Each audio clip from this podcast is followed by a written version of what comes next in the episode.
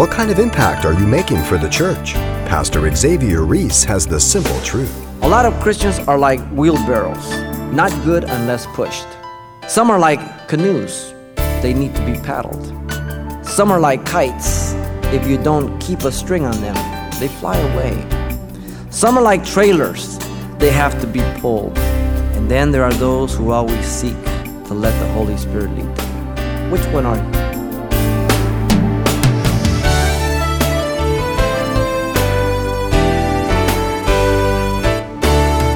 Welcome to Simple Truths, the daily half hour study of God's Word with Xavier Reese, Senior Pastor of Calvary Chapel of Pasadena, California.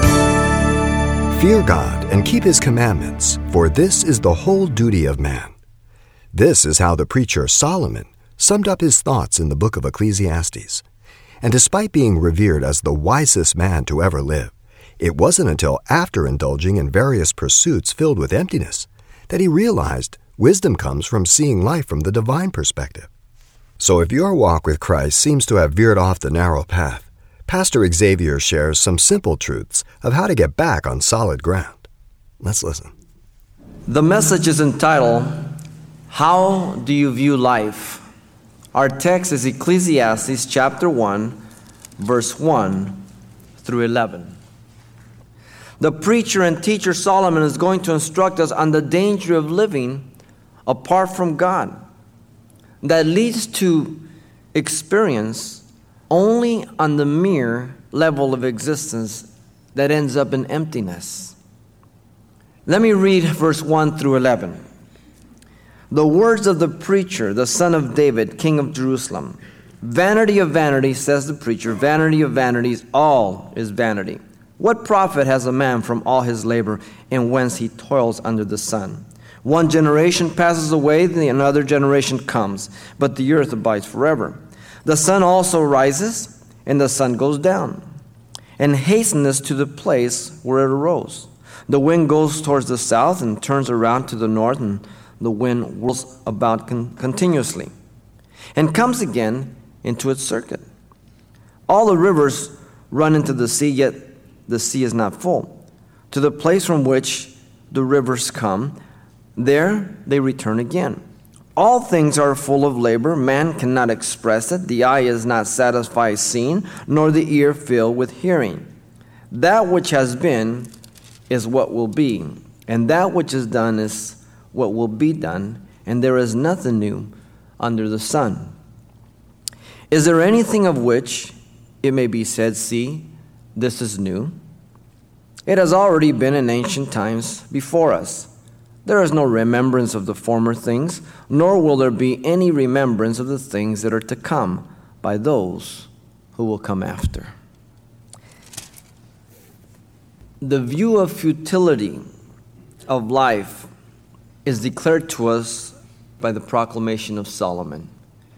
Now, Solomon was given wisdom to reign by God as he appeared to him in Gibeah for the first time in 1 Kings 3. Remember, Solomon said, you know, God says, ask what you will. And he says, well, you know, I'm, I'm like a child. I don't know how to go in and out and how to lead your great people, and I need wisdom. And God says, well, because you've asked wisdom and you haven't asked for riches and for popularity and fame and all that, I'm going to give you everything. And so, again, Solomon saw himself small, insignificant before the eyes of God at the beginning. But that's not hard to do for any of us at the beginning. Often in the scripture says, and, and, and he was victorious until he was strong in himself and did not depend upon the Lord.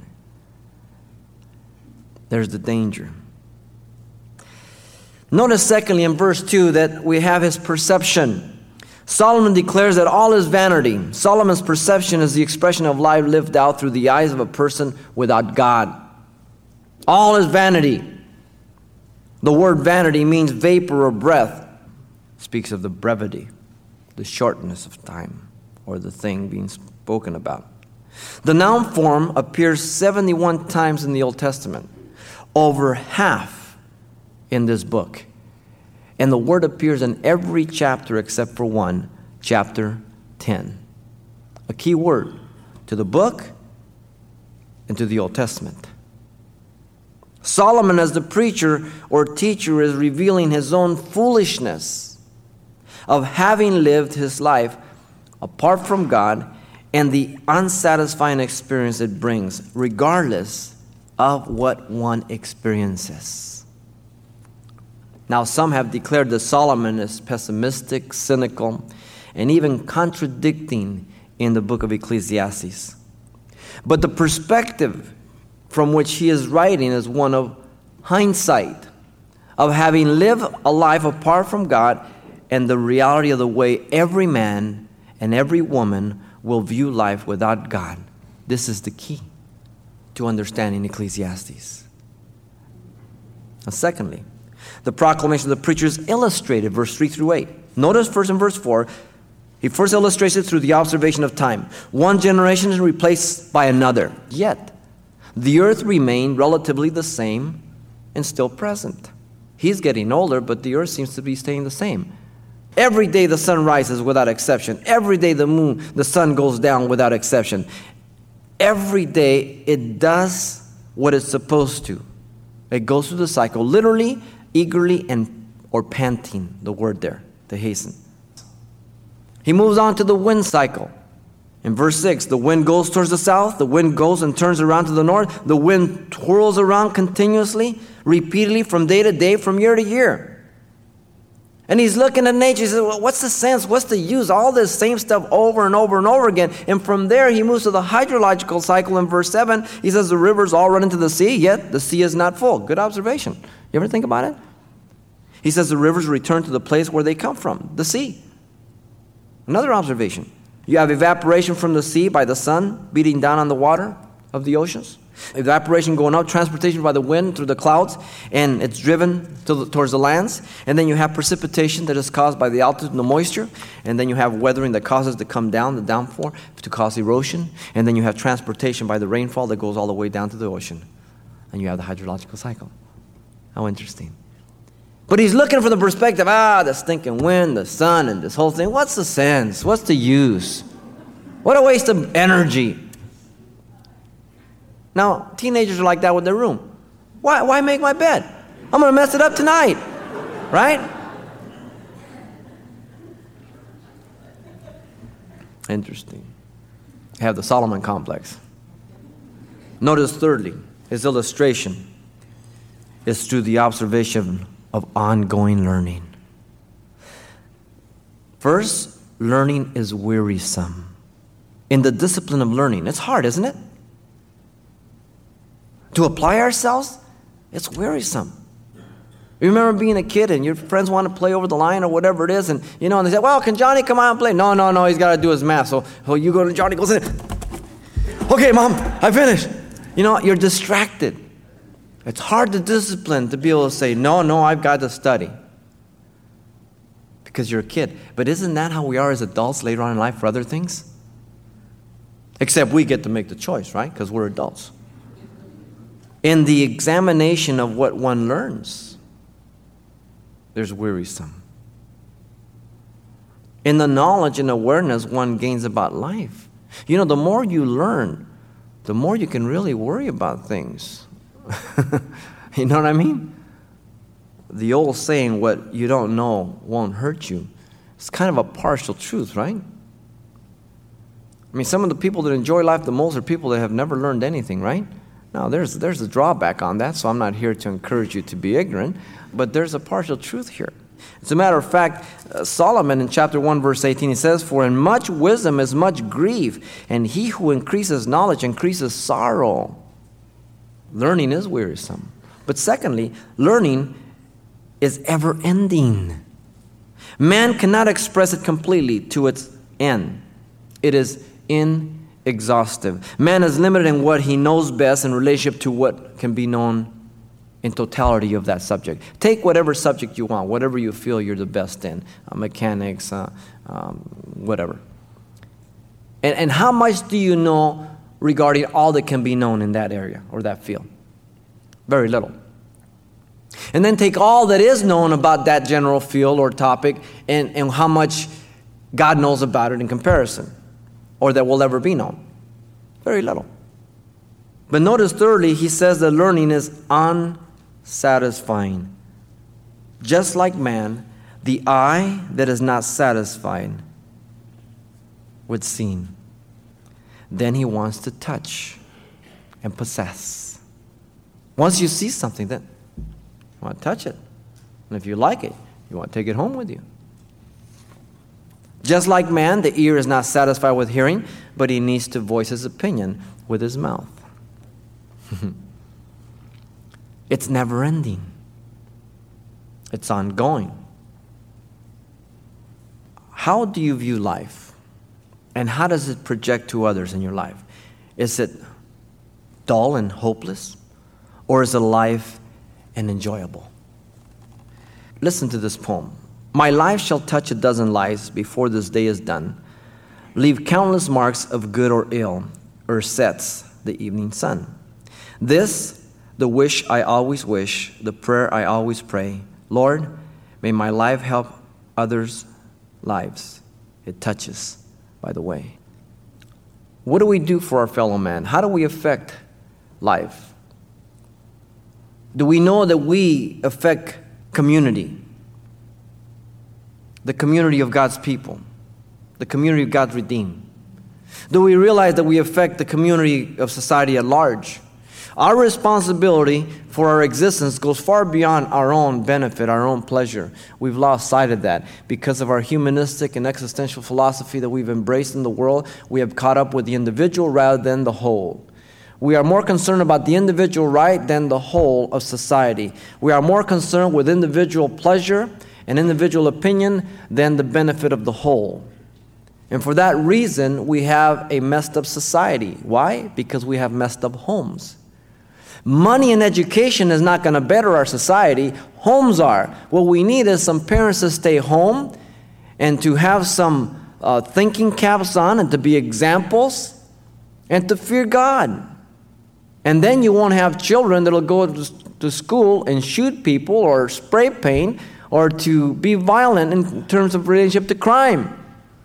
Because there'll be consequences in the home. And if there's consequences in the home, you're going to have those children going to school, and then the authority will be respected in the school. But the reason it isn't because it spirals from one step to another. We can't get away from it. Take note how Solomon viewed life as a mere monotony of one generation after another. People without significance or meaning when he did not walk with God. Instead of seeing them as people to be reached for God and as people being used by God, how do you see people? Do you see them as insignificant, without meaning, or do you see them as those who need to be saved and those who are being used to save people? It's a matter of perspective if we're walking with God or not, right? Take note also that the simple blessings that God has ordained for man, like the sun, the wind, the hydrological cycle, if viewed apart from a relationship with God, it can be viewed as senseless, boring, and a waste of energy that makes no good sense. You know, you've been through life and you haven't been walking with God, or maybe lately it's turned around and all of a sudden somebody comes, Oh, it's so great being a Christian. Ah, well, Christian, I served God for 20 years. Look what it got me. Oh. Or do you communicate the blessings of God? All the difference in the world. Take note that education and learning does not bring about satisfaction in life, but in fact, often discontentment and emptiness, having no understanding of one's Creator or His will. You try to be fulfilled through education. You try to be fulfilled through your intellect. You try to be fulfilled by your achievements. You will come up with one big zero. And when you do, it'll be too late. Those years are lost. Now, am I saying that all or any of these things are evil in themselves? No. Apart from God, they are wrong and they do much damage because we use them for ourselves and our selfishness and for our own destruction. So, the proclamation of the preacher was illustrated through the observation of time, nature, and learning when one lives apart from God. He moves on to the proclamation of the preacher applied verses 9 through 11. Notice first, by the observation of his life experience. He applies it. The past things are done in the present, the beginning of verse 9. He says, That which has been is what will be. That which is done is what will be done, and there is nothing new under the sun. So the past things are done in the present. The limited existence of man causes him to ignore all that has taken place in the past, thinking that he is the first to come up with the idea. You ever remember growing up and, and, and, you started thinking about something and all of a sudden you went to the fair and you saw it there or somebody said it? Somebody already thought about it. we think we're, you know, Einstein or something, you know what I mean? Uh, somebody's thought about it before. The limited or lack of records of the past civilizations also causes man to be ignorant of many things known in the past. Simple case in point mummification. We're so smart we can put a man on the moon, but we don't know about mummification. How interesting. How'd they build the pyramids? It wasn't UFOs, okay, I guarantee you that. Okay? Notice, secondly, the present thing will be, the present things will be done in the future. Also, verse 9. Those of the future and their limited existence will cause them to be ignorant of all that has taken place in the past, thinking that they are the first one to come up with it. So, in other words, the same thing except in the future. Why? Because you're still dealing with man. The next generation is not going to be any different than this generation. Do, do you think so? Uh uh-uh. uh Not at all. Those of the future and their limited records of past civilization will also cause them to be ignorant of many things known in the past regarding their field of study or whatever it may be. Just like this one.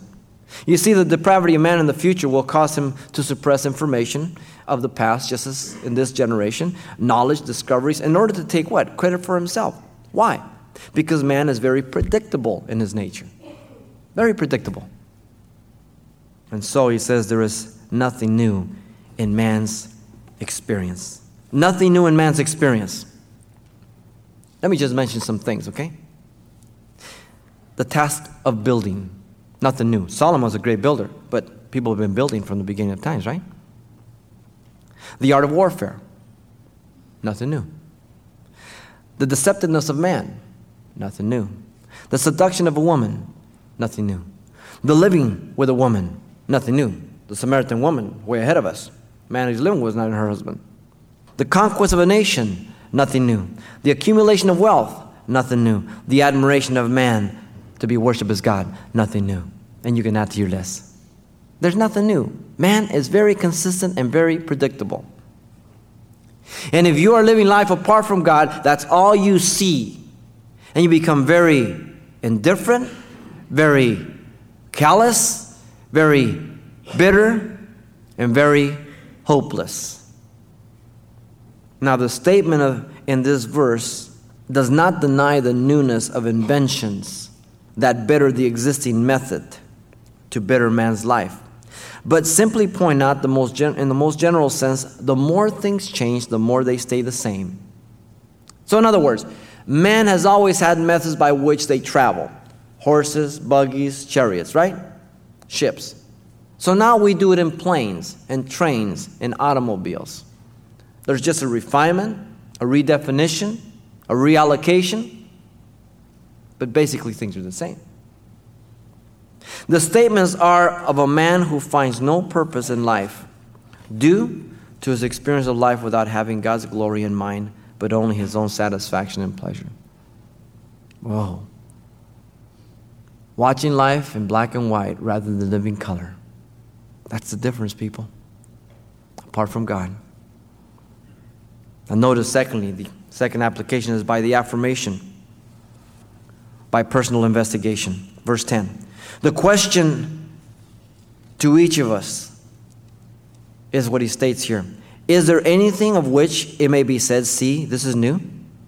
The conclusion of one's investigation is that all things have already been in ancient times. Life is use, a useless cycle of things that have no meaning, Solomon says. Life is mere repetition by each generation. Whoa, what a terrible view of life. Why? Because he's lived it apart from God. And notice, third and last, in verse 11, the application here is by the indifference of man to man. He says, There is no remembrance of former things, there will be nor will there be any remembrance of things that are to come by those who will come after. Man is not remembered in the past accomplishments by those of the present. Very few. We know Edison, this and that, but I mean, for the most part, they're gone. Out of sight, out of mind. We are the most important. now, man will not be remembered by the future generations for their accomplishments as those of the past. Why? Because man is predictable, man is consistent. It'll be no different. Do you realize that carnal Christians sound much like Solomon and sometimes worse? What kind of Christian are you? Listen and make your choice, okay? A lot of Christians are like wheelbarrows, not good unless pushed. Some are like canoes, they need to be paddled. Some are like kites. If you don't keep a string on them, they fly away. Some are like football. You can't tell what way they will bounce next. Some are like balloons, full of wind and ready to blow up. Some are like trailers, they have to be pulled. Some are like lights, they keep going on and off. And then there are those who always seek to let the Holy Spirit lead them. Which one are you?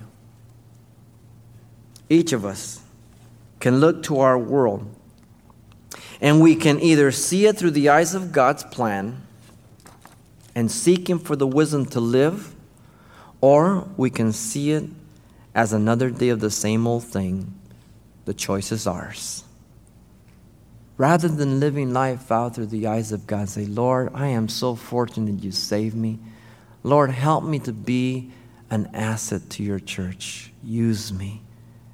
Help me to build people up and to have my eyes on you. Keep me from being sucked into the carnality of life, in my own life and the life of others. Oh, what a difference the church would make in this world.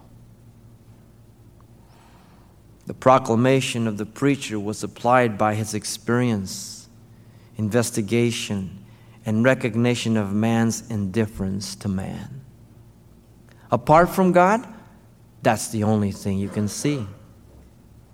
And so, the preacher and teacher Solomon has instructed us on the danger of living life out as mere empty existence and futility in these three ways.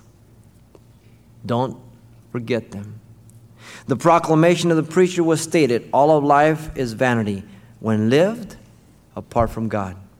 Secondly, the proclamation of the preacher was illustrated through the observation of time, nature, and learning when one lives apart from God.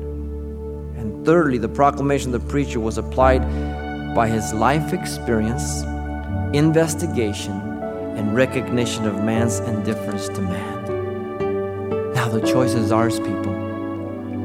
Are you a Solomon when he walked with God, or are you a Solomon when he walked apart from God? You alone know. No one else needs to know. And then you need to do something about it if it's the one who's walking apart from God. How do you view life? black and white, or living color. Pastor Xavier Reese pointing out how the options for achieving a fulfilled life boil down to walking with God or without Him. Today's study, drawn from a series of Solomon's writings in the book of Ecclesiastes, is titled, How Do You View Life? and is available on CD for just $4. By the way, Everything we shared last time will be included as well. So it makes a convenient way to study the message more in depth at your own pace. Now, the title to ask for once more is How Do You View Life? Or simply mention today's date. Request your copy by writing Simple Truths, 2200 East Colorado Boulevard, Pasadena, California, 91107. Or to make your request by phone, call 800 926 1485. Again, that's 800 926 1485. Or the address once again is Simple Truths, 2200 East Colorado Boulevard, Pasadena, California, 91107. And thanks for mentioning the call letters of this station when you get in touch. This helps us monitor the effectiveness of our broadcast ministry. When it comes to the pursuit of happiness, Scripture says, Happy are the people whose joy is the Lord. Seek the simple truth next time, right here with Pastor Xavier Reese.